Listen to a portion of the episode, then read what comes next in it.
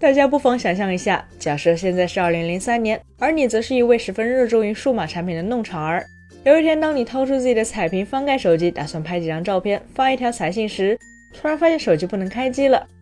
此时，在拆下它的电池后，发现电池已经明显膨胀了起来，甚至还能摸到一丝不太正常的温热感。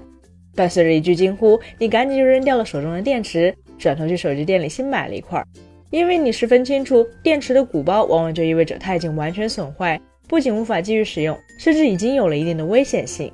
然而，问题就在于，从技术上来讲，可充电电池的损坏必然是先于鼓包现象发生的。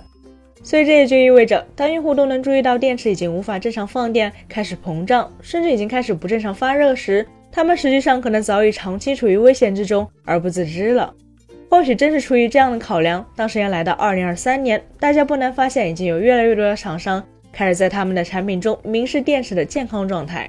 根据日前曝光的相关信息显示，有开发者发现，在最新的安卓十四 Beta 二中，谷歌已经添加了名为 Battery Manager 的一套 API。那么这一套 API 能做什么呢？简单来说，它可以读取电池控制 IC 里的信息，显示电池的健康状态、电池经历的充电循环次数、电池当前的充电策略，甚至手机制造日期和首次开机的时间记录等等。很显然。对于想要了解自己手机电池健康度、随时关注手机状态的朋友来说，这些新增的电池健康状态提示功能其实是很有实用价值的，因为它可以让用户及时的发现电池的不良状况，在真正出现危险之前就进行维修或是更换。但如果你以为手机厂商主动披露电池健康信息的做法就一定会受到消费者的普遍欢迎，可能就有点过于天真了。毕竟，正如我们在本文开头所描述的那样。对于过去的用户来说，由于大家并不能直观的得知电池真正的剩余寿命，所以这实际上也就导致手机电池往往是在严重超期服役，直到出现明显的危险信号之后，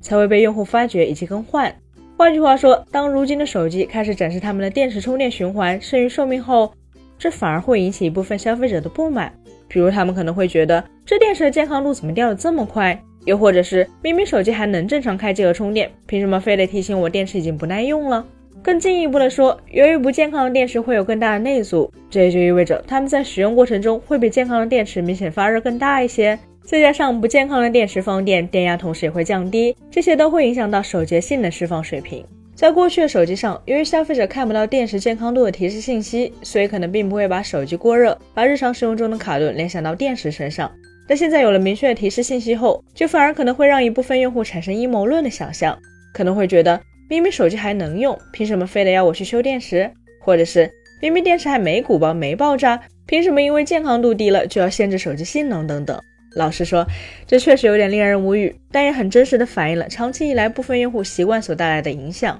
当然，从另一个角度来说，也可以将它视作是过去厂商们的疏漏，让现在的品牌来买单了。毕竟，如果以前的手机也有类似的电池健康提示功能，那么现在的消费者要接受它，显然就会容易得多了。本期节目就到这里了，更多精彩的可以关注我们三叶生活的官网和全民大同名账号查询更多信息。咱们下期再见，拜拜。